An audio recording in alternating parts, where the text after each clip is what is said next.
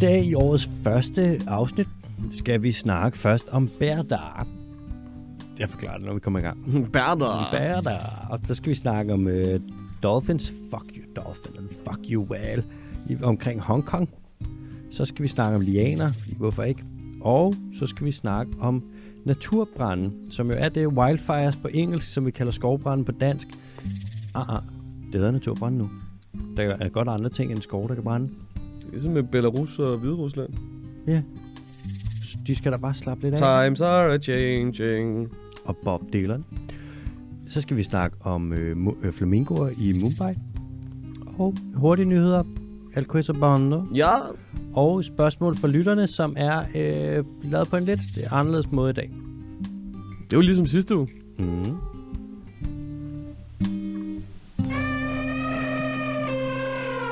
Velkommen til den dyreste tips podcast, Bondo. Hej Alex. Velkommen til øh, det nye år. Ja. 2023 var. 2023. Who should have thought? Ja. Det er... Vi startede nytår. Der har været øh, to nytårsspecials nu. To øh, julespecials. Rigtig mange specials. Har du, har du egentlig et overblik over, hvem, vi har, hvem der er blevet snakket med i løbet af det forgangne år? Ja. Og det skal lige sige, altså vi har jo haft, der, du er ikke gået glip af noget. Der har været, der er nytårsspecial for i år, og så er der, har der været nu her. Så 2021, 2022, fuck det, mand. Ja. Vi har, det forgangne år, så har vi snakket med, øhm, altså i 2022, Ja. vi har snakket med øhm, Thomas Kirk fra mm. WWF, deres, øh, lederne deres Ocean-afdeling. Klassegut. Ja, han var sgu skarp. Og så har vi snakket med øh, Christine Clement, kampagneleder for landbrug og øh, skov i Greenpeace. Vi har snakket med Christoffer Sørensen, som er øh, Ph.D. med speciale i gift. Vi med Karl Valentin fra øh, Folketingsmedlem mm. for, øh, ja, og så har vi snakket med øh, Pia Olsen Dyr, Maj Villassen, Sikander Siddiq, øh, hvad fanden, Franziska Rosenkilde, Marianne Karlsmose, mm. Så vi snakker med Morten D.D., vi snakker med Daniel Flint, Morten Rosenvold, øh, ja, men Flint han udkommer først her om tre dage. Det er rigtigt. Ja. Ej, der ligger, der ligger øh, var der sindssygt mange specials derude, som vi har optaget i løbet af det sidste år. Uh, Christian Hver- Slot igen. Christian Slot, uh, uh, Return of the Rage. Return of the, Return ja, of the men Rage. det var godt. Ja. Og Øh, jeg håber ikke, jeg har glemt. Der har været fandme Der har, været, mange. der har været tryk på. Det har været et, det har været et fucking, uh, fucking hårdt år, men det har også været sjovt. Der er blevet snakket med en masse fede mennesker. Nu er vi, nu er vi inde i et nyt år. Mm. Hvis der er nogen, der har lyst til at gå tilbage og se, hvad vores øh, nu 3-4 uger gamle SMV brede regering sagde nej til, så kan I altid gå tilbage og lytte til, hvad det hedder, folketingsspecialsene. Mm. Fordi der er der snakket med alle de partiledere, som pænt blev bedt om at forlade forhandlingslokalet. Ja. Øhm, ja, så kan man lige få sådan en lille updater der. ja, på hvad der er blevet sagt nej tak til. Ja. Og ja, fucking, det, vel, det var vel året. Ja. Vi, vi, har, vi, har nogle, vi har nogle små ting på beding. Øhm, Det betyder, at man har noget, der, som man er noget i arbejder på, vente. ikke? Ja. ja. Bedre Det ligger noget klar. ikke? Ja. Øh, på vej til at købe ud af carporten. Mm. Øhm, det får I meget mere at vide om. Altså, der- kommer nok et, øh, et lille Hokus Pokus live-event igen. Øhm, vi har snakket om, at vi måske skal lave nogle flere ting til YouTube. Øhm, det kommer måske også. Ja, hvem ved? Ja. Øhm, men ellers så er alting, som det plejer at være. Der udkommer minimum, øh, hvad det hedder, et program om ugen hver mandag. Mm-hmm. Og så specials. Ja. I ny og næ. Der er mange eksperter Drysser vi dem. Mm-hmm. Som krømmel på din kage, du. Mm. Mm-hmm. Så ja, det er vel egentlig bare fucking det. Ja. Velkommen til Velkommen til. 2023. Mm-hmm. Fyrkeri, men sådan noget økologisk noget, der ikke skræmmer dyrene. vi skal til os. Vi skal først snakke om bærdar. Bærder. Bærdar. Det er et program til alle os, der ikke vil spise sig isbjørn. Nu er det jo sådan, at... Din bankbuks. Ja, men jeg ved det godt. Jeg er bare lidt forsigtig anlagt. Øh. Jeg har jo små, tynde knogler. Efterhånden som øh, isen smelter op på Arktis, så øh, kommer isbjørnene, som jo lever typisk ude på isen, de kommer ind og går mere og mere på land. Og altså, isbjørn har også været på land i, øh, altså det er ikke unormalt. Og der er, isbjørn kan godt klare sig på land, men de er bare, de har tilpasset sig til at leve ude på isen, hvor de jo som sagt, så kan der være alle de her selhuller og sådan noget, hvor de kan gå på jagt. Nu smelter isen så, og der kommer mindre og mindre indlandsis, og så rykker de mere ind på land, hvor der er et andet stort rovdyr, som er mennesker. og så kommer der noget kompolage, noget såkaldt wildlife conflict. Ja, igen, du ved, konflikt fra naturens side. Det er fedt. de det er kommer ind. naturen, der laver konflikt med os, ikke? Det er det, det er dem, der laver ballade. Det er dem, der kommer ko- provokerende til os. De kommer så provokerende. Altså isbjørnen er jo en, den har jo fælles stamfar med brunbjørnen. Ja. Og man kan godt se, at en isbjørn, den er lidt mere tilpasset det her øh, arktiske miljø. Den Simpelthen bare på farven. For det første, Ja. altså du kan ikke have bedre camouflage, Nej. vel? Og på størrelsen. Jo større du er, jo bedre er du til at holde på varmen. Og jo rundere du er, jo bedre er du til at holde på varmen. Mm. Så isbjørnen er kæmpe, og dens pels er super tilpasset til det her.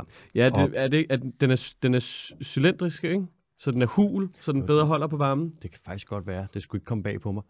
Ja. Den har noget, den er sindssygt godt isoleret. Altså, det er ligesom, at man har en, en kuldebro, ikke? Så det der med, mm. at du har et lag glas, og så har du et andet lag glas. Præcis. Ja. Ja. Og så hulehår. Det er også derfor, uld varmer så meget. Ja. Øh, og det er også derfor, uld varmer mere end akryl, for eksempel. Akryl er ikke hult, men uld, det har hulehår. Og uld, det varmer også, selvom det er vådt, er det ikke? Mm, Det er der er den primære præcis. Både, salgspunkte. og det er jo så det, at der er med den her hulhed i hånden. Og så huld, det er jo et naturligt antibiotisk, så der vil ikke komme bakterielle infektioner i. Der er meget med uld. Det er et ret godt materiale. Mm. Øhm, isbjørn, de er også så gode til at svømme, så man faktisk klassificerer dem som øh, marine pattedyr.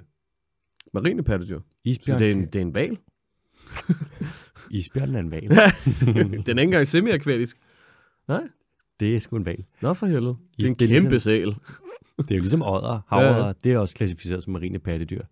Så har du selvfølgelig sælerne, ikke? så har du derunder har du søløver, så har du valrossen for sig selv, og så har du så valerne, som så er tandvaler og bartevaler. Ikke?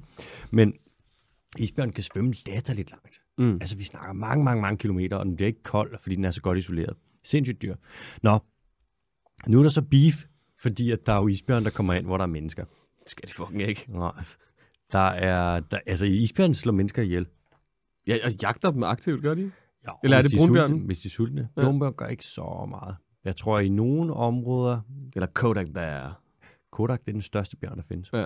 En Er det, ikke, er det ikke den, der jagtivt, a, jagtivt akter? ikke... Aktivt jagter? Måske. Jeg, jeg ved det ikke.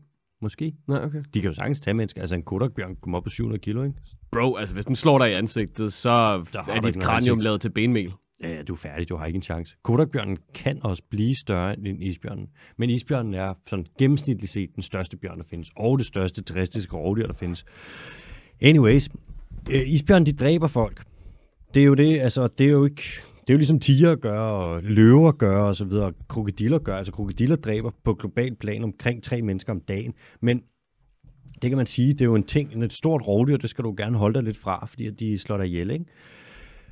Øhm, og nu har man så det med, at for at registrere, hvor der er isbjørn henne, så man kan undgå en kontaktflade mellem isbjørn og mennesker, så har man det her bærdar, som er, du bruger radar, du bruger satellitbilleder Mm. til at registrere, hvor der er isbjørn henne. Okay.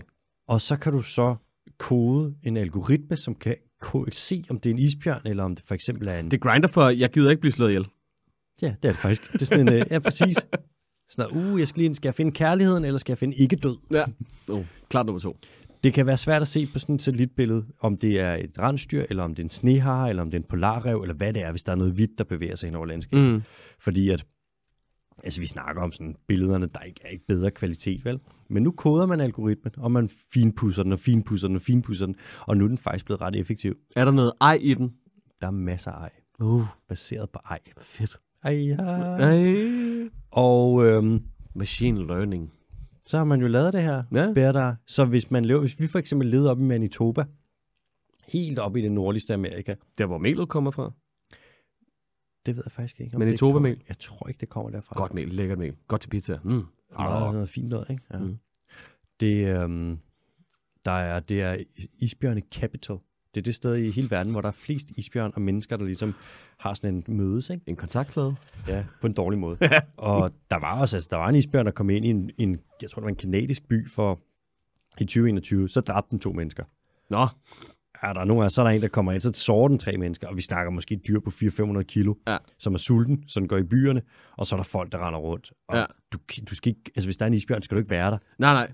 Det er en bare dårlig prøv, idé. Bare prøv at forestille dig en uh, Suzuki Swift, der har lyst til at slå dig ihjel. Det er Suzuki Swift med fucking kløer på 6 cm, ikke? Og, t- og tænder. Og Store tænder. det er et kæmpe dyr, og de isbjørn, de bliver sultne, og så når de går fra isen på land for at finde mad, så øh, går de i skraldespanden. Og det mm. bærer der blandt andet gør, det er meget lavpraktisk, men så advarer den om, hvor der er isbjørn henne, og så siger de, nogle af dem, der udvikler det og prøver at reducere kontaktfladen med i bjørn og mennesker, de siger, gå ud med skraldet en anden dag. Okay.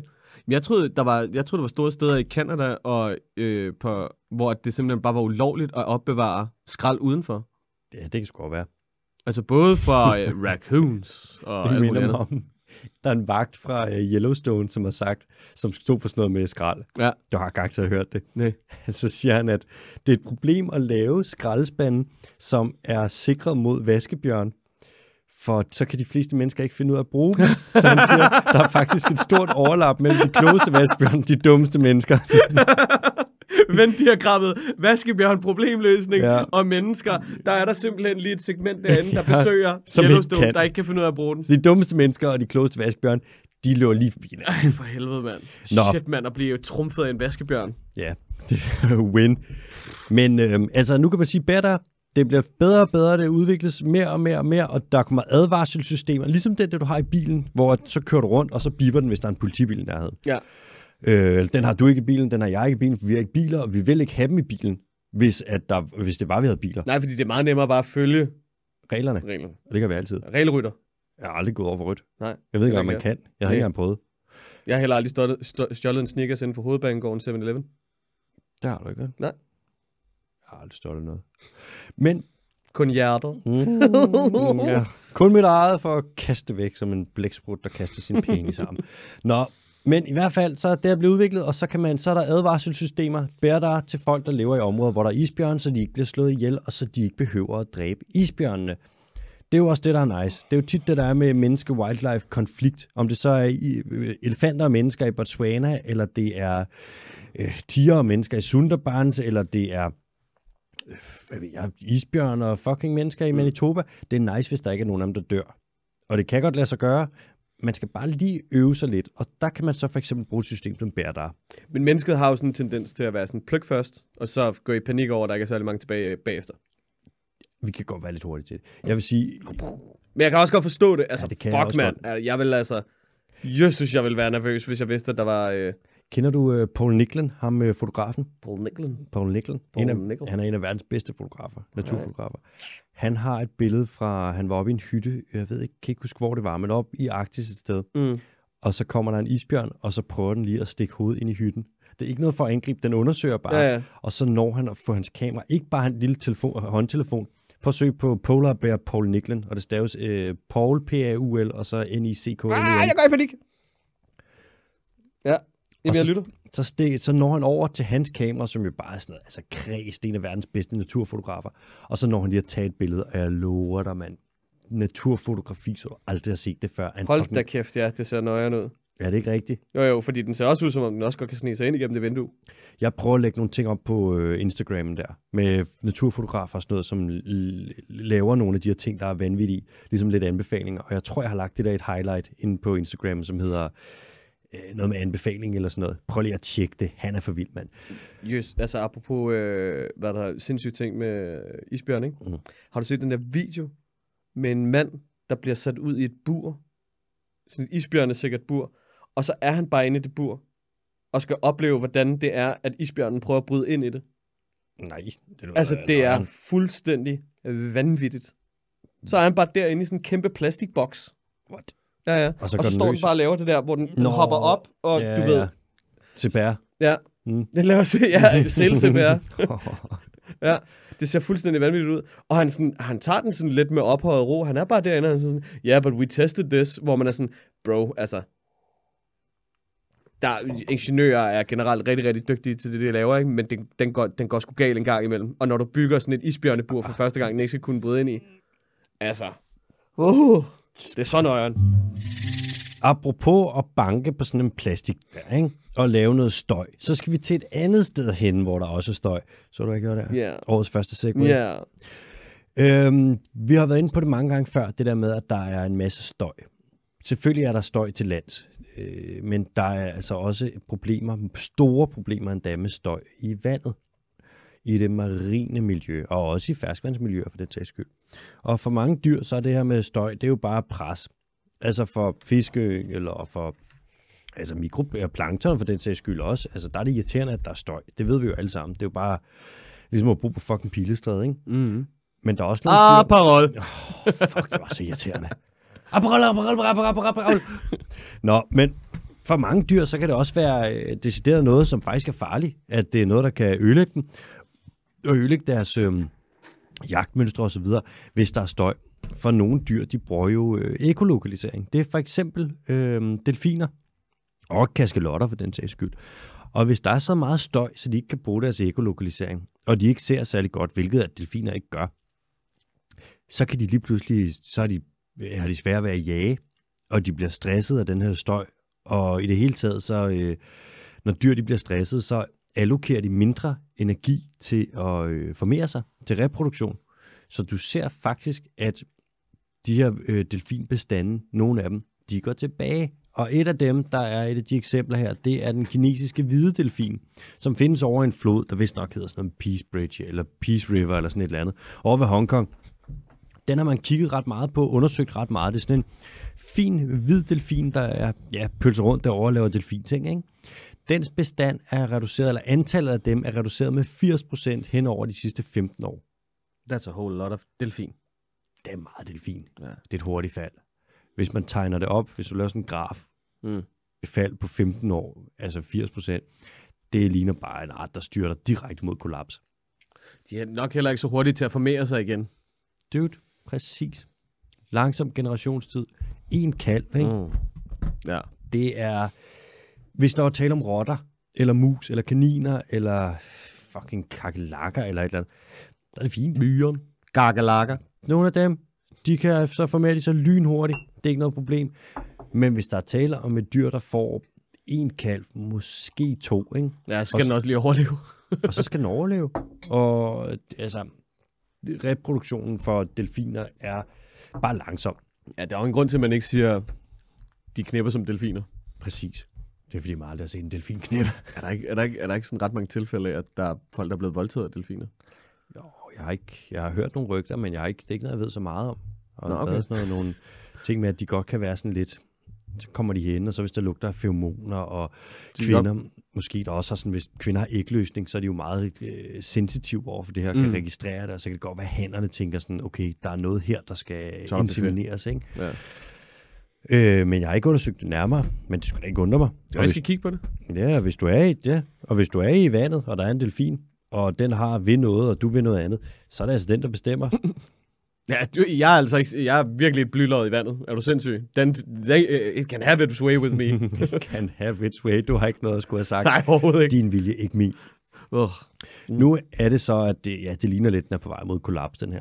Der er nogle forskere, som har haft nogle øh, mikrofoner nede i vandet, så hedder de hydrofoner. Og så har de optaget lyden i området her over, hvor den her kinesiske hvide delfin findes. Og alene siden 2016, så kan de se, at delfinens udbredelsesområde, det er svundet ind med 45 procent. Altså det er på øh, 6 år, ikke? Og nu er det så på 7 år, kan man sige, fordi vi er 23. Det er, de bliver simpelthen fortrængt af lyd. Vi støjforurener dem væk. Det er en meget mm, særlig form for forurening. Mm. En ting er kemikalier, vi slipper ud, habitatudlæggelser og sådan, men at vi simpelthen er en art, der larmer så meget. Og her i Hongkong, så er det jo meget handelsskib, der kommer frem Mm. og tilbage, og yachts og folk, der er ude med deres både sejl hurtigt og hygge sig. Og det kan man sige, det er fint, men øh, hvis det så gør, at der er en art, der simpelthen ikke kan være der, fordi der er så meget larm, så er det ikke optimalt. Nej. Det er også en konstant larm, ikke? Altså, Det må være så fucking irriterende. ja, brrr. Også det med, at lyden rejser meget længere i, i vand. Mm, molekylær tæthed. Ja. Whatever. jeg sagde Ja, noget. Jamen, det, I said something. Han sagde det. Det må være så irriterende, altså. Ja. Konstant, og så når de er så afhængige af deres hørelse, og der bare støj hele tiden. Ja, ja. Altså, hvis det, ja. Det svarer lidt til at stå og prøve at have en øh, rigtig, rigtig god, stille og rolig samtale på den anden side. Ja, eller ved siden af. Ved siden af. Eller ikke et andet sted. Et andet sted. Eller Culturebox, Eller eller, eller. Berghain, eller KitKat. KitKat. KitKat. Så øh, lad være med at larme så meget Ja. i vandet. Don't, don't yell in the water. Jeg har altid sagt det. Sejl ikke motor. Sejl, sejl ikke motor. Ja. Sejl ikke motor. Sejl ikke motor. Oh. Det har jeg altid sagt. Ja. Du har hørt mig sige det mange gange. Vi skal skal til den næste nyhed. Skal vi ikke? Jo, vi skal så. Hvad, hvad har du til mig? Vi skal snakke om noget, vi aldrig nogensinde har snakket om før. Okay. Vi skal snakke om øh, lianer. Oj, oj, oj, oj, oj. du er vist velkommen. Ja, ja. Og det sjove er, at det er jo det, er jo det mange af os forbinder med lianer. Ja. Vi har ikke nogen lianer i Danmark. Nej. Lianer, det... Er du sikker? Har vi ikke et eller andet? Vi har ikke Et eller andet sted? Der er Eller en afart eller sådan noget? Mm-mm. Eller en dansk måde at have lianer på. Lidt ligesom det der med sådan, i Danmark, der har vi ikke drøbsten, men vi har sådan noget øh, cementforkalkning nede i, hvad der cisternerne i Valby. Ja, hold kæft. Så er det drøbsten. vi har...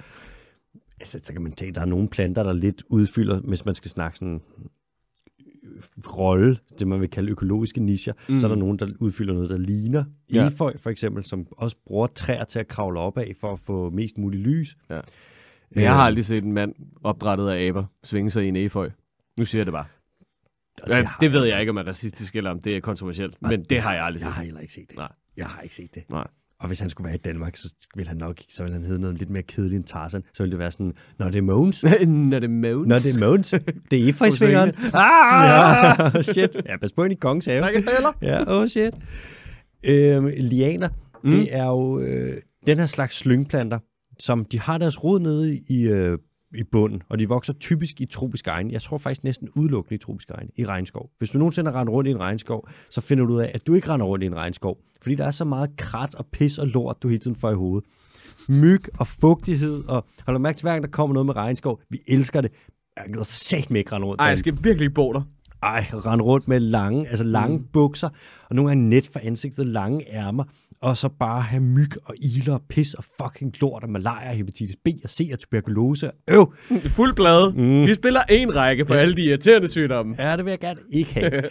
Lianer, de gør det her med, at de har rødder nede i bunden af skoven, mm. Og så kravler de op, bruger de træer til at komme op så højt op som muligt, op igennem øh, kanopien eller øh, trætoppene, og så der, der har de deres blade og får lys. Eller underetagen. De kravler igennem underetagen. De skal op til overetagen. Ah, for helvede. De skal på øverste. Ah, sightseeing. Og øhm, de har hårdt, det man kalder hårdt ved. Vi skældner lidt. Det her for eksempel. Hårdt ved. Ja, det her det er blødt ved. Hårdt ved, det, Hvad er det, ved? ved, det er... Øh, Er det kroppen, stammen? Ja, det er sådan plantemateriale egentlig. Ja. Det er jo sådan noget lignin og cellulose. Det her det er hårdt ved. Egetræ for eksempel. Ja. Og det her det er massiv E, ikke? Det er jo et øh, ret fint bord det her. Men det her det er blødt ved, som er det her sådan blade, de her stængler, alt sådan noget, du vil tage og kunne, hvad siger man, knække og lidt blødere. Manipulere. Ja, yeah. og nogle planter, de har kun blødt ved. Mm. Mælkebøtter for eksempel, eller bjørneklo. Øh, andre planter, hvis det er træer, så har de hårdt ved, som så er sådan noget som det, vi vil kalde træ. Mm. Og lianer, de er slyngplanter, men de har hårdt ved. Hvor de fleste andre slyngplanter, det er jo blødt ved. Ja, Ja. Ilføj for eksempel, ikke? Mm. For eksempel. Klassisk. For eksempel. Klassisk guld, efterårsplante. guldranke, eller de andre slyngplanter, ikke? Hold Ja, kæft. ja. Kraftigt. Og jeg kunne blive ved. Ja, jeg kunne blive ved. Uh, ja. Ikke så meget det. Det er hårdt ved, men det er en slyngplant. Mm. Det er sådan lidt særligt, og der har de deres egen niche. Altså lianer er lidt for sig selv. Også det med, det er jo på en eller anden måde en underligt, nærmest en enkelt gren med en rod, som så vokser op, og stammen er det her underlige slyngede stykke træ, der mm. Bare skal op, udnytter de andre planter, altså træerne, til at komme op til toppen, så den kan få lys. Kan aberne bruge det som transportmiddel? Det er det, jeg gerne vil vide. Eller er det en disnificering? Det kan de godt. Okay, godt. Og nogle aber vil klart bruge det. Gibbonder, 100% sikkert. Gibbonder. Gibbonder. Gibbon. Gibbonder, du. Ja. Det er dem der, der hopper lidt sjovt, ikke? Gibbonder, de er alting ved dem er sjovt. Okay. Den måde, de sætter sig på, Ja. den måde, de bare bevæger sig, den måde, de øh, Ej, navnet. gibbonder, den måde, de, den måde, de laver lyde på. Ja. Alt ved gibbonder Kan, vi- kan lige få en gibbon-lyd? Aua! Nej, jeg ved ikke, jeg, jeg ved ikke, hvordan de siger. Hvis vi kigger på øh, de aber, som er tættest på os mennesker, Ja. så er det jo øh, chimpanser, så er det bonoboer, så er det gorillaer, så er det orangutang, og så er det gibbonerne. Mm. Og gibbonder, der findes vist nok 16 eller 18 arter. Samtlige af dem er truet. Anyways, de vil helt sikkert svinge sig i lianer, for mm. de er ikke lige så tunge som orangutanger, og de er agile as fuck. Nu er det sådan med lianer, at man altid lidt har troet, eller ikke altid, men man har i hvert fald længe troet, eller mest troet, at de levede på store træer. Mere og mere troet. Så har man mere og mere troet, at det var store, store træer, de voksede på. For så kunne de ligesom slynge sig op af dem og komme så højt op som muligt og få lys i regnskoven. Men ja. nu har man forsket i det her, og man kan se, at i Latinamerika, Sydamerika, Mellemamerika, de regnskov der, der vokser lianerne typisk på store træer, men i regnskovene i Asien, der vokser de på mindre træer. Og nu er det sådan, at lianer de kan begrænse træers vækst, fordi de jo kan komme op og konkurrere med dem om lyset, og de kan holde træerne lidt nede, og det er irriterende at have en eller anden, der kravler op af en for at stjæle det lys, man selv vil have. Øhm, og lianer, fordi at de ikke har så meget, jeg ved, de har ikke en tyk stamme, der kan lære kulstof, og de, kulstof. Kulstof. Det, det er fordi, de lige har været jul. Ja. Og de har, Mm. mm. de har ikke et stort rodnet, de har et lille rodnet, hvor de heller ikke vil lære så meget kulst, kulstof. Mm. så Rød, rød kulstof. træer, de er bedre til at lære kulstof end lianer. Men nu ved man jo så, så ikke så meget om deres økologi åbenbart, i det man tror, at de vokser, kun vokser på store træer primært, og så finder man ud af, at de i virkeligheden også gør noget helt andet. Og lianer Kan er... vi gøre det, vi gerne vil have, vi skal gøre? Kan I ikke lige bare være sådan, som vi troede, I var? Nu så kommer det jo lidt frem på den her måde, at vi faktisk ikke rigtig forstår øh, lianerne fuldstændig. Vi har så at sige ikke kortlagt deres økologi. Hvordan fungerer de? Hvordan vokser de? Hvad er det præcis for en funktion, de har i økosystemet? Mm-hmm. Og der er ikke så meget mere i øh, nyheden end det, men at, man, at lianer lige overrasker os lidt ved at vokse på nogle mindre træer, end vi troede over i Asien. Og Skal det have en direkte funktion, eller hvad? det har alt. Men det er mere, hvad for en funktion? Det kan jo bare være, at det er... Ja, at, at holde gibberen nu væk fra jorden. Vi er jo, det, ja, det er lidt, hvad for en funktion kan de have? Det er et godt Kan spørgsmål. de måske holde på noget fugt? Måske. Eller måske de kan forbinde. Måske det kan være noget, så at nogle, en art af insekter, myrer for eksempel, Ja. de går, de danner stier. Lianerne gør det mellem træer. Hvad ved jeg? Det kan være, at det er et eller andet bindeled. Det kan være, at det er et form for et, signalstof, der kommer fra et eller andet til et eller andet. Altså, hvad ved jeg? Mm. Det er enormt forbundet. Altså, Avatar er ikke helt gal på den. Vi kan også se, kan du ikke huske, der kom frem med... Jeg kan slet ikke overskue at skulle ind og se, kigge mere på de der blå væsener. Altså. Det kan jeg godt. Der er tre timer allerede. Hvis jeg skal ind og se tre timer og 20 minutter mere, plus noget vand, og plus noget, og plus noget tre dage, jeg kan det ikke mere. Skal vi der se den samme Nej, vi skal ikke ind og se den sammen. Jeg venter på, at der kommer noget nyt med Batman. Bare det ikke er med fucking Ben Affleck, den værste skuespiller. Han er tilbage i nogensinde. 2023. Som Batman? Ja, med Michael Keaton. Nej. Jo, jo, i samme film. Og det er ikke Michael Keaton, der spiller Batman. Jo, jo, Michael Keaton er Batman. Ben Affleck er Batman. Og de er også begge to Bruce Wayne. Nej. Jo, jo. Der er to Batman. Der er to Batman. Der er tre Batman. Der er også Robert Pattinson. Twilight Batman. Ah, men det var ikke rigtigt. Det var bare Og nu er der en fjerde Batman på vej, fordi nu har DC Studios åbnet en hel gren for sig selv, hvor de bare skal lave DC-film. Så nu er de pensioneret alle de andre Batman, bortset fra Robert Pattinson. Så nu kommer der en fjerde Batman, der kommer til at eksistere samtidig med de to andre, men de er også gået på pension. Ej, nu stopper det. Nu stopper det. Can never get enough Batman. Jeg glæder mig til at invitere dig med ind og se uh, Ben Affleck Batman. Batfleck. Jeg kan ikke den dag. Okay, så, så tager jeg med ind og ser Avatar, og så tager du med ind og ser Batfleck. Okay. Au. Nå. Øhm, bup, bup, bup. Før at vi ligesom går i gang med at ødelægge noget natur, hvor der er lianer, og før man går ind og laver en, nogen, nogen vil jo fjerne dem fra nogle skovområder, fordi de er sådan, ja fuck dem her, det er lige meget. Så skal vi nok lige forstå dem helt fuldstændig, for historisk set har det ikke været så smart, det der med at udrydde organismer, fordi vi tænkte sådan, nej, de gør nok ikke noget. Så vandrer du, ups, vi kommer lige til at dræbe 2 milliarder af dem. Amerikansk bison, og vi kommer lige til at skyde alle sammen. Og så videre, og så videre, og så videre, og så videre. Vi har gjort det mange gange. Dodoen for eksempel, ikke? Papagøjerne på New Zealand. Der er rigtig mange eksempler. Stel og søko. Mm. Giv lilianerne en pause, indtil vi har fået. Absolut. Absolut. Absolut. Og fra det, så skal vi til noget andet. Vi skal nemlig snakke om naturbranden. Uh-oh. Nogle vil kalde det skovbrand, øh, og der er der nogen, der vil kalde det noget forkert, fordi der er andre ting end skov, end brand, end skov der kan brænde. Ed semantik, Joe Rogan. Din tyksak. Fuck Joe Rogan. Hvem fuck inviterer Bjørn Lomborg ind? Men altså, han er, jo, han er jo notorisk for at gerne vil have en samtale med alle. Han, øh, han, et, I starten af hans karriere inviterede han også holocaust-fornægtere ind og snakke med dem, bare for at finde ud af, ligesom, sådan, hvad foregår der oven i bolden på, på folk. Det, der er problemet med hans Bjørn Lomborg-interview, det er det sådan, som vi har snakket om før, den skeptiske, øh, hvad det hedder, Den neoskeptiker. den naive skeptiker, han er overbevist lige så snart, at Bjørn Lomborg han åbner munden for første gang. Forbandet. Ja. Nå. Fordømt. Øhm, det er sådan, at der er begyndt at komme flere naturbrænde op af sneklædte bjerge i USA. Og normalt så plejer det at være sådan lidt, okay, hvis der er sne, så er det sgu rimelig, plejer det at være rimelig koldt. Og så er det nok ikke der, der er brænde. Men nu, i takt med, at det bliver varmere, så på grund af klimakatastrofen, så er der altså bare flere brænde. Og hvis der først er et sted, der brænder, så er der lavere chance for, at der vil komme øh, sne på det fremover. Og det skyldes nogle forskellige ting. Blandt andet så vil der være det med, at hvis du bare futter alting af op ad en bjergside, de buske og lavvækst, der måtte være, og du bare eksponerer en masse sort sten, så bliver det lidt varmere, end det ellers vil være. Og som sagt, sne lægger sig ikke på varme overflader, som alle, der nogensinde har boet i Danmark, de ved. Uh. Sjaplandet over dem alle, mand. Ja, Shabadiba shab. Shabadi shab. Nå, rigtig, i, rigtig årstiden til det lige nu. Ikke? Vi går bare og venter på klokken, den slår marts, så vi kan få vores sidste snefald, og så er det forår. Præcis. Hvis der kommer mindre sne, så kommer der mindre hvad? Shab. Albedo-effekt. Albedo-effekt. Sne, det er hvidt. Så Mm. mm. det apropos, hvad vi snakker om i sidste afsnit. Mm. Øh, så altså, hvis noget det er hvidt, så bliver alt lyset ligesom reflekteret fra overfladen, så det ser hvidt ud, fordi at det hvide lys reflekterer, så det hvide lys, det indeholder alle farverne.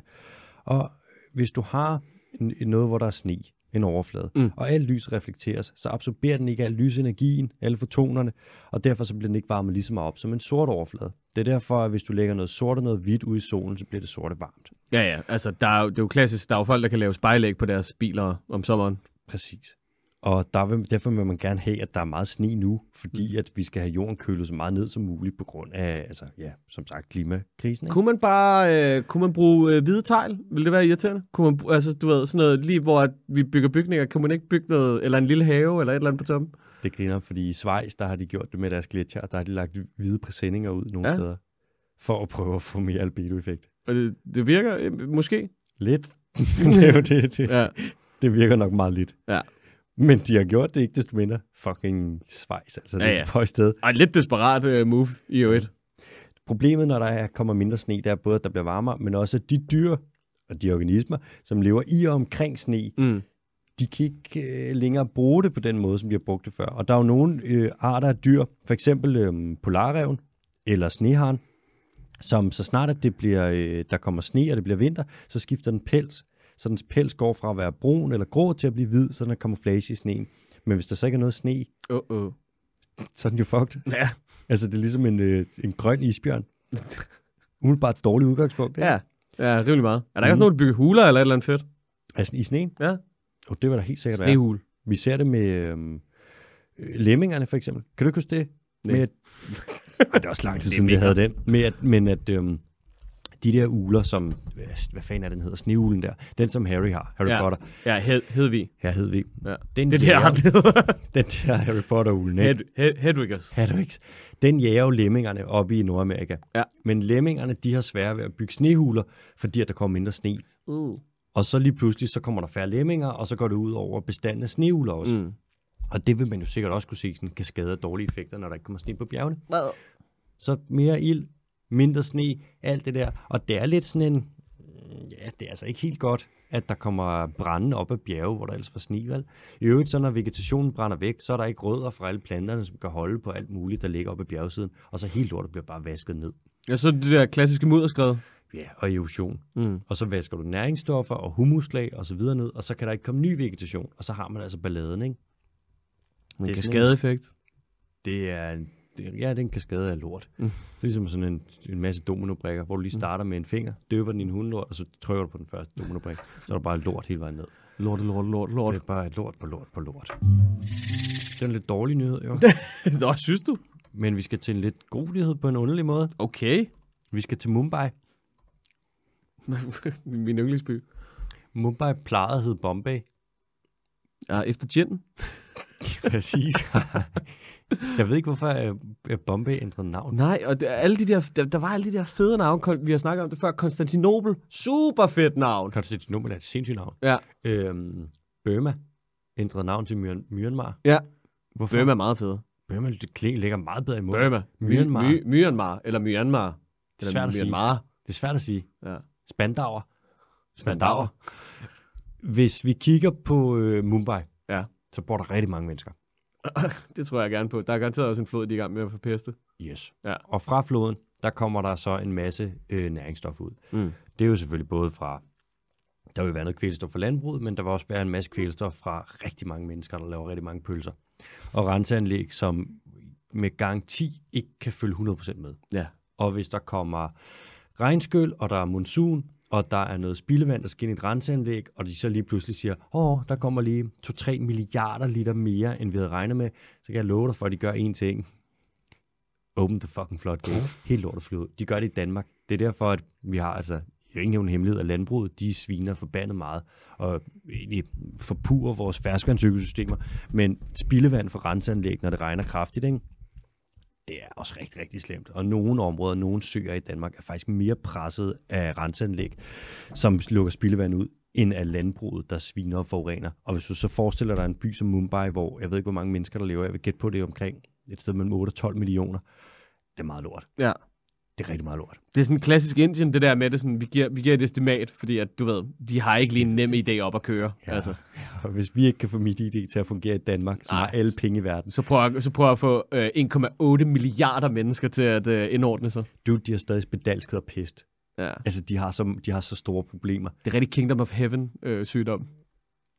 Det kan. Er det den Med Orlando film, Bloom, der var, øh, hvad det hedder, Edward Norton, han har den der dumme maske på, han er spedalsk. Ah, Øh, øh, k- klassefilm i øvrigt, hvis man ser Director Scott. vi havde øhm, vores gode kammerat Jobbertrops. Mig og ham snakkede en gang med et eller andet med sygdom. Mm. Øh, og han var sådan, nærmest lige meget, hvad det er for en sygdom. Mm. Hvis du vil finde den, så tag til Indien. Ja, okay. De har altså kolera, for eksempel. Hepatitis, A, B, C, D, fuld plade, mand. Ja, ja, helt ned til sæt. Ja, og hvis vi snakker, som sagt, pest, begge typer, mand. Hvis vi snakker spedalskhed, alle de der, mm. hvor det er sådan, De mangler bare spansk syge, og så er det det. Det synes jeg, de har den garanteret, mand. Hvis du tager til Calcutta, for eksempel, ikke? Mm. det er jo fuldstændig vanvittigt, hvad der foregår derovre stadig. stadig. Altså, der er jo spedalske folk, og der er jo folk, der er øh, sulter, som er i gang, som spiser sig selv. Der er folk, der er gået i forrådnelse. Det er jo på samme tid, er det jo det er et, et rigtig grimt eksempel på, hvor galt det kan gå, når der er rigtig mange mennesker og ekstrem fattigdom, og det bliver forsømt, og du ikke har et ordentligt system til at håndtere infrastrukturen. Mm. Så at du ikke har vi så det jo i for mange år siden, bare i Danmark, ikke? hvor hvis du ikke har et system, der kan transportere lorten væk og alt det der, og der er stillestående vand, så opstår der sygdomme. Mm. Og de her sygdomme, de spreder sig. Hvis der ikke er rent vand, så er kolera, alt det der, det spreder sig. Hvis du får kolera, ikke? fuldblåen kolera, så skider og pisser du 50 liter ud i døgnet. Du dehydrerer. Alle dine celler, som jo er, vi er 70% vand, ikke? Ja, ja. vi har en masse små kanaler, der sidder i cellemembranen. Bare, bare elektrolytter, mand. Hvor er Det du sindssyg. Du, hvis vi, skal bare have et magnesiumdrop direkte ind i panden. Jeg kan love dig for, at den skal bare mand? åbnes. Det er hvor meget skal han have? Ja. ja. Det hele. ja. Ja. altså, det er rigtig grimt. ja. Det er også det, hvor du kan se, okay, det er helt sidespor nu, ikke? men øh, mange, Moder Teresa for eksempel, Mm. som jo er kendt for at bare være god og gøre noget godt for andre, og gerne vil hjælpe folk, der har det svært, hun tager til Calcutta. Det er ligesom at spille på Very Hard i velgørenhed. Du tager over, og det er sådan, det er grimt. Ja. Det er rigtig grimt. Det er ikke et sted, hvor du tager hen som turist og hygger dig. Nej, det er et nej. sted, du tager hen som turist for at se, Okay, okay, det kan gå. ja, det her det er ikke godt. Nej. Anyways, Mumbai. Uden for Mumbai, så er der så en masse kvælstof, der kommer ud. Og det her kvælstof, det gør, som vi kan se i Danmark også, hvis der kommer meget kvælstof, så kommer der algeopblomstringer. Og det er umiddelbart lort. Ildsvind, og øh, der kommer ikke noget vand ned, eller lys ned i vandsøjlen. Men der er jo også organismer, som spiser de her alger. Blandt andet flamingoer, dude. En flamingo dag. Flamingo, kan du have en flamingo-dag? Åh, oh, nej. Der findes øh, seks arter af flamingoer. Og det er nogle fucking spøjsefugle. De er nært beslægtet med storken. Er det ikke noget med, at de kan slukke deres hjerne, eller sådan noget fucking sindssygt, eller sådan? Og der tænker du på ham der bokseren, Brian Nielsen. ja, eller ham der, den anden bokser, Patrick. han er så Patrick, Patrick er så slukket, han har glemt sit efternavn. Ej, jeg tror, han er sød nok, men jeg tror også, han har fået nogle både. ja, tror jeg også. Det, øh, det, altså, det, det tegner sgu ikke på, at det er særlig godt at blive slået i hovedet konstant hele tiden, hele ens liv. Nej.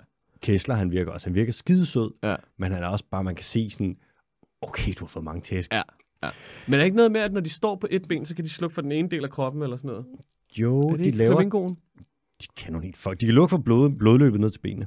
Så de kan stå nogle steder oppe i Chiles højland, i Andes, Andelsbjergene, undskyld. Andelsbjergene, ja tak. Der kan de stå med øh, frost rundt om benet, uden at få frostbid. Så har de sikkert bare en masse... Hvis du har en høj koncentration af sult, Rigtig, rigtig Wim Hof-fugl. det, det er det jo. Hvis du har meget... Øh, altså, hvis vi fik frostbid, for eksempel. Mm. Hvis vi gik ud nu, og så, okay, nu er det så Danmark, så vinteren her ligger på irriterende 1-2 grader. Mm. Men hvis det var frost, Ja. så, øhm, så snart, hvis din arm for eksempel frøs til, ikke? Ja. så vil øhm, i cellerne, så vil vandet, det vil krystallisere, og når der kommer krystaller, så punkterer det ligesom cellemembranerne. Er det det, der hedder nekrosis? Det vil, det vil indtræffe celledød, vævsdød. Okay. Ja. Hvis dine celler punkterer, altså det er vidderligt bare iskrystaller, som punkterer cellerne. Ja. Den der cellevæg, der sidder, ikke?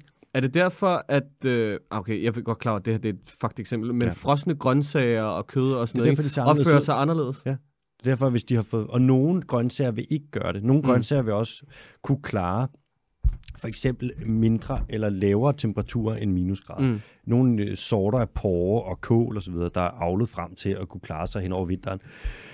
Det er simpelthen fordi, at de bliver punkteret, de Mm. blandt andet. Men hvis du har en høj procentdel af øh, sukkermolekyler Mm. i dine celler, så vil iskrystallerne ikke på samme måde punktere cellemembranerne. Iskrystaller, iskrystaller. Det er derfor, at øh, de frøer, der kan fryse ned og så tørre op igen, de har højt meget glykoprotein. Fucking sej frø, i øvrigt. Det er sindssygt. Der er Ja. mange, og der er mange frøer, der kan gøre det der. Ja. Skorpioner. Rigtig mange skorpioner kan tåle at fryse ned. Nogle flagermus kan tåle det. Så har du simpelthen bare en høj... Øh, det samme med, øh, hvis du har, hvad fanden det, hedder, frysevæske til biler. Mm. Det er Prop. bare sukkervand. Propfyldt med sukker. Nå. Så kommer det simpelthen ned. og Det gør, at, altså, det er for meget kemi til, at jeg kan forklare det i hvert fald. Mm. Det kan være, vi laver en special. Skal vi have Gubbe ind til at forklare, hvordan øh, Ja. ja. der er, alkohol fermenterer med sukkermolekyler og bla bla bla. Ja, kom med nogle lange, lange ord. Nå. Hvis så er flamingoerne, de har meget af det her i benene, så kan de undgå at få celledød, fordi at bla bla bla og så videre. Anyways. Nu er det sådan over ved Mumbai her, der var der så i 2007, der hvor den her flod går ud i det her, øh, der ligger sådan en, øh, en mudderslette jo, altså hvor der også er vand, og der var der omkring 10.000 flamingoer i 2007. Nu er der 130.000. De er simpelthen, den her algeopblomstring, algeopblomstring, det giver dem simpelthen bare en masse øh, mad. Og så øh, trives de jo, og folk elsker dem. Altså det er, det er også en karismatisk fugl, kan man sige, sådan en flamingo der. Og de områder, som flamingoerne er i, og hvor de holder til, der har man endda begyndt at øh, frede det, lave såkaldte sanctuaries, hvor du har altså, områder, der simpelthen er dedikeret til, at det skal lades være i fred, sådan så flamingoerne kan være i fred. I fred. Så det er jo lidt sådan en øh, oven i alt det der forurening og de dårlige konsekvenser, det kan have, så kan der også have nogle konsekvenser, der for nogle organismer er fordelagtige eller, eller gode. Bono, var du ude at tisse igen? Ja, det var en lille partyblære. Vi skal til de hurtige. Nå for helvede. Ha, ha, ha. Har du ventet længe? Nej, jeg venter lige øh, omkring halvandet sekund. Nå, okay. Skide godt. Øh, først skal vi til Japan. Japan er begyndt at plante en masse træer. Og det er fordi, at Japan det er jo meget kuperet. Der er mange bakker og bjerge og så videre. Og så når der ikke er nogen træer, fordi de har fældet en masse af dem, så er der altså problemer med erosion. Hvor rødderne, som sagt, som vi var inde på lige før, rødderne fra planterne kan ikke rigtig holde på alt muligt vækst og mudder og jord og så videre. Og så skyller hele lortet simpelthen bare ned, når det regner. Så blandt andet derfor, og så selvfølgelig også af klimaårsager, så er Japan gået i gang med at plante en masse træer. Men det lader lidt til, at de ikke har så godt styr på det der med, at det ikke nok bare er planttræer, og der er faktisk andre planter i en skov end træer, og det tager lidt sådan en monokulturel plantage approach til det, og det fungerer ikke 100% godt. Kornmark er natur! Kornmark er natur.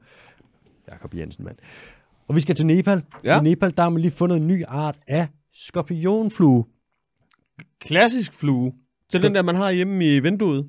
Vi har dem herhjemme. Ja, det er det, jeg siger jo. Og hvis du kigger på dem, så øh, hvis du nogensinde er i tvivl om, hvorfor det er en skorpionflue, så uh, tag dine små porcelænsøjne, plant den på den og kig på den. Og så er det første, du tænker, det er skorpionflue. Har den også jernmolekyler i et eller andet sted? Er det skarpt?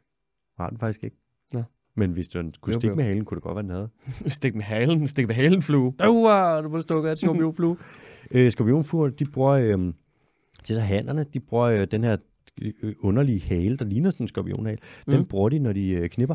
Og så holder de lige hunden fast der og laver lige noget med den. Og nu har man fundet en i øh, Nepal, en skorpionflue, der har en underligt lang bagkrop, og en underlig, underlig, underlig skorpionlignende haledut, som den bruger under samleje, og det sætter lidt en fed streg under det der med, at jo mere vi opdager af insektdiversiteten i Nepal, jo mere finder vi ud af, hvor fucking spøjst det er. Altså Kina, Kina. Kina, Kina. Ja. Ikke Tibet, Kina, Kina, men den anden Kina, Den Kina. anden Kina, Kina. Soon to be Kina. To be announced Kina. Bare vent, du bliver Kina, Kina. Nepal ligger også spøjst. Det der med Himalaya. Så snart du har en bjergkæde, alle de der underlige ting, eller et bjerg, alle de habitater, der vil være op og ned og sådan lidt, det er fucking mærkeligt, det liv, der er der. Mm. Og så nede ved foden af Himalaya, der er du super høj biodiversitet. Det er et hotspot. Og så har du alle mulige forskellige habitater der. Noget skov og noget græsland og savanne og det ene og det andet, som mødes. Og så nedenunder det, der har du Indien, hvor dyrelivet er fucking mærkeligt. Og så ovenover det, der har du ligesom Himalaya, hvor at dyrelivet også er fucking mærkeligt. Og så mødes alt det her mærkelighed i det her underlige Nepal, hvor det bare bliver fucking mærkeligt. Det er sådan, det er med dyrelivet Ja, i det Nepal. er okapien også her. øh, Hvor er det, den er fra? Okapin, det er Afrika. Det er i... Øh, Men der sagde Brian også, at du ved, forudsætningerne for... Eller hvad var det? Den, var, den, den levede et meget specifikt sted. Okapin, den lever nede i, øh, i omkring Centralafrika. Det er sådan en semi-skovdyr. Ja. Mærkelig. Skovgiraf kaldte han det. Mærkelig. Mærkelig at røre ved. Ja. Sådan fedtet og fløjlsagtig. Men smuk. Jeg elsker dem. Ja. Og den sidste hurtige. Mm. Man har fundet ud af, at øh, solsikker forbider, øh, forbier, forbider, Forvidere. forbier til at lave rigtig mange pølser. Nå. De skider rigtig meget. Og man har fundet ud af, at det faktisk på en eller anden måde gør dem, øh, gør dem sådan lidt sundere. Gør dem sådan lidt, de ser ud til at trives med at skide så meget. Mm. Skide to gange om dagen. Jeg lover, de skider mange gange om dagen. Og man har fundet ud af, at Skider øh, du lige? de, øh, de skider så meget, at de skider nogle parasitter, som de har i tarmen ud. De skider simpelthen parasitterne væk. Okay. Det solsikker forbier til at skide parasitter væk. Er det, kor- er det kernerne, eller hvad er det? Eller er det noget pollen? Nektar. Nektar? Skide? Skide Skide nektar. nektar? Skide nektar. Ja. Det er det, jeg kalder Movicol. Skide nektar. er det det modsatte af Imodium? Åh, oh, puha. Uh. Kom med en quiz til mig. Ja, tak. Hvad det hedder, øh, bla bla bla bla bla bla bla. Hmm. Man kan sige, at mit væsen og mit liv leves på kanten. Mit væsen og mit liv leves på kanten. Er det en lemming? Det er det ikke. Desværre. Det er ellers et rigtig, rigtig godt bud. Øh, Næste. jeg er en semi-domesticeret teenager. Nej, jeg er en semi-domesticeret øh, hvad der er, fugl, der i snit vejer omkring halvanden kilo, og kan have et vingefang på op til 90 cm. Semi-domesticeret. Ja. Halvanden kilo. Ja. Vingefang på... Øh, mm, Som sådan en mellemlille hund. okay, hvis jeg tænker på domesticeret fugle, ikke? Ja. Lynhurtigt. Slynger dem bare ud. Ja, Første, du, vi domesticerede, det var duen. ja, det er ikke den. Det er ikke 90 cm. Det er ikke kalkunen. Den vejer mere. Kalken. Det er ikke... Det er jo sådan den røde junglehøne. Den hedder Gaius Gaius på latin, ikke? Det er den, vi har, der er blevet til den nuværende høne. Den røde junglehøn. Den røde Nå, junglehøne. kæft, det lyder griner. Men den vejer mere end halvanden kilo. Gør den det? Gør den det, Alexander? Gik den vild. Men hvis den er semi-domesticeret, Ja. kan du... Hvad betyder det? Hvad, er det, hvad der står? Hvad jeg siger? Jeg udøver en praksis, man kalder redde parasiti- parasitisme. Åh oh, ja, det er ligesom gøen. Gøen. En redeparasit på halvanden kilo. Ikke på halvanden kilo. Vejer de ikke halvanden kilo? Nej, altså, du ved, den ligger æg i redder Ja, ja. og udøver par... Ja. Men du sagde, at den vingfang på 90 cm vejer Ja. halvanden kilo, ikke? Ja. Nå, ja, ja, ja, ja. Altså, voksendyret. Ikke ægget. Ægget har ikke stået i pengefang på 90 cm. Ikke er fucking kæmpe. En redeparasit på halvanden kilo. Ja. Åh ja, den er svær. Mm. Og det er en fugl. Ja. Jeg kender sgu ikke nogen større redparasitter. end- Birds. Der er jo selvfølgelig gøne, ikke? Ja. som er de mest kendte, men der er jo også andre redparasitter, men så store der. Er gøen dit Og så- bud? Nej, for den har ikke, vi har ikke domesticeret gøen. Ja, det ved jeg sgu ikke. Jeg må bede om en ledtråd mere. Jeg er kendt for min farverige fjer, som man kan finde både i store dele af Norden og hele vejen til Østen slash Asien. Er det en... Øh... Det er ikke den grønne påfugl. Nej, det er det ikke. Er det den indiske påfugl? Den grønne påfugl. Den indiske påfugl. Ja, der er tre arter påfugl. Ja. Nej, det er det heller ikke. Vil du gætte på den tredje type påfugl? Mm-hmm. Den har man ikke domesticeret. Nå, okay. Og Det er du måske ikke. Hater. jeg har en brunlig krop, en blå hals og et rødt fjes. Nå, for helvede. Okay, det er den. Legavl. Legal? Det er fasanen. Ja, for helvede. For helvede. Ja. Nærmere bestemt ringfasanen. Ringfasanen. Ja. For satan. Ja. Den, øh, ja, den udøver det der redde parasitisme. Er det en red parasit? Ja. Sådan et lille svin. Altså, ja, det, er vist, det er vist noget med, at der er rigtig, rigtig mange ørnefugle, som har haft problemer med det, fordi at de jo ikke... De blev introduceret i 1600, 1600-tallet, ikke? Jo.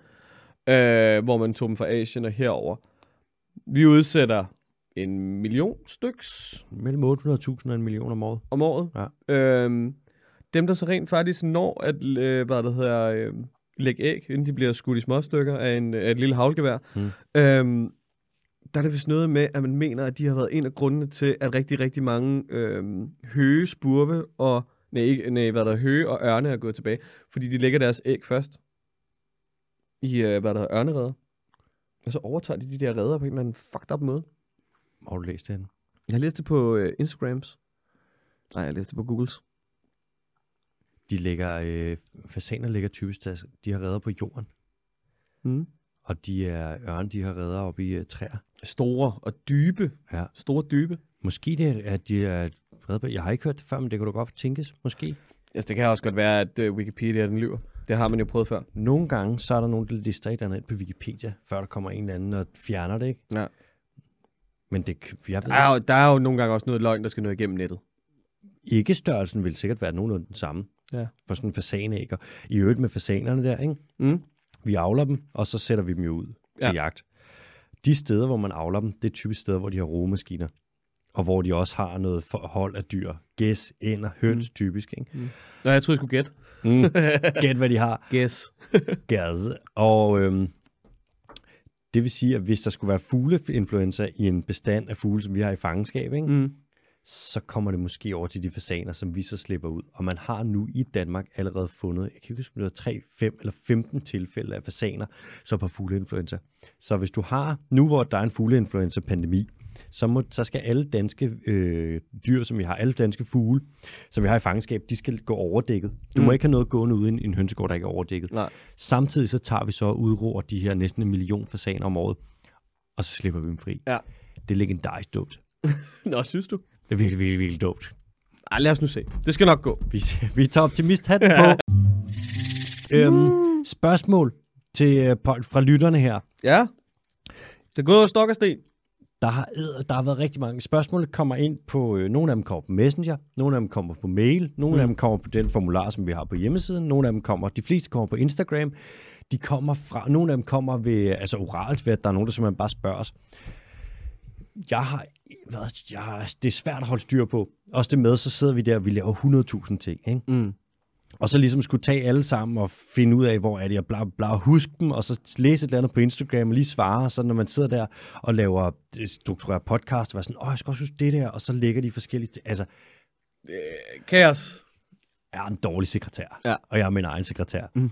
Men jeg tror, at vi har formået at nå i mål. Okay. Jeg tror, at vi har fået svaret på alle de spørgsmål, der er sendt ind. Ja. Men hvis du, kære lytter, sidder derude og tænker, ikke mit, så send det lige ind igen. Ja. Så tager vi her, ellers så kører vi en clean slate. Ja. Bare sådan, fordi nu, jeg tror, vi er nået mål. Skal, vi, altså, skal der måske være sådan en... At vi kun tager spørgsmål ind via en bestemt mail, eller et eller andet, så vi ved ligesom, hvor de er? Nej, fuck it, YOLO. Men hvis du har et spørgsmål, der ikke er blevet svaret på, så send det ind. Ja. og så tager vi den lige, og så mange gange undskyld. Ja. Øhm, og med det, der er jeg som sagt, der har vi fået ryddet ud. Jeg har ikke flere, der har fået svaret på alle sammen. Dejligt. Så det er bare Vi det. starter, altså, vi starter året med ren rumpe og trut i. Vi, der var sagt mig også mange. Jeg måtte også sidste gang kondensere nogle af dem ned, jo, men der Ja. var eddermame med, vi var oppe og have en måneds ventetid på spørgsmål, ikke? Ja. Høvle dem igennem, og nogle gange så tog det jo 20 minutter per Ja. afsnit at gå igennem. Men vi elsker, når I sender spørgsmål ind. Ja. Det er fedt med jeres nysgerrighed, så endelig kom med det. Og I kan også skrive, som sagt, hvis der er late night spørgsmål, så kan I skrive til SIF, som sidder med late night segmentet. Og hvad er det, hendes mail er? Det er SIF underscore, altså sådan en bindestreg, der er faldet ned. Mm. Late night, snabelag, den dyriske team.dk. Klasse. Og det er alt herfra. Jeg har ikke mere senior Bond. Okay. Nej, vi glæder os bare til et nyt år, og vi mm. håber, at I vil følge os, øh, hvad er det, de næste 304, 363 dage. 365 år. Ja, Tak for indtil der, indtil der er en nytårsspecial igen. Hej hej.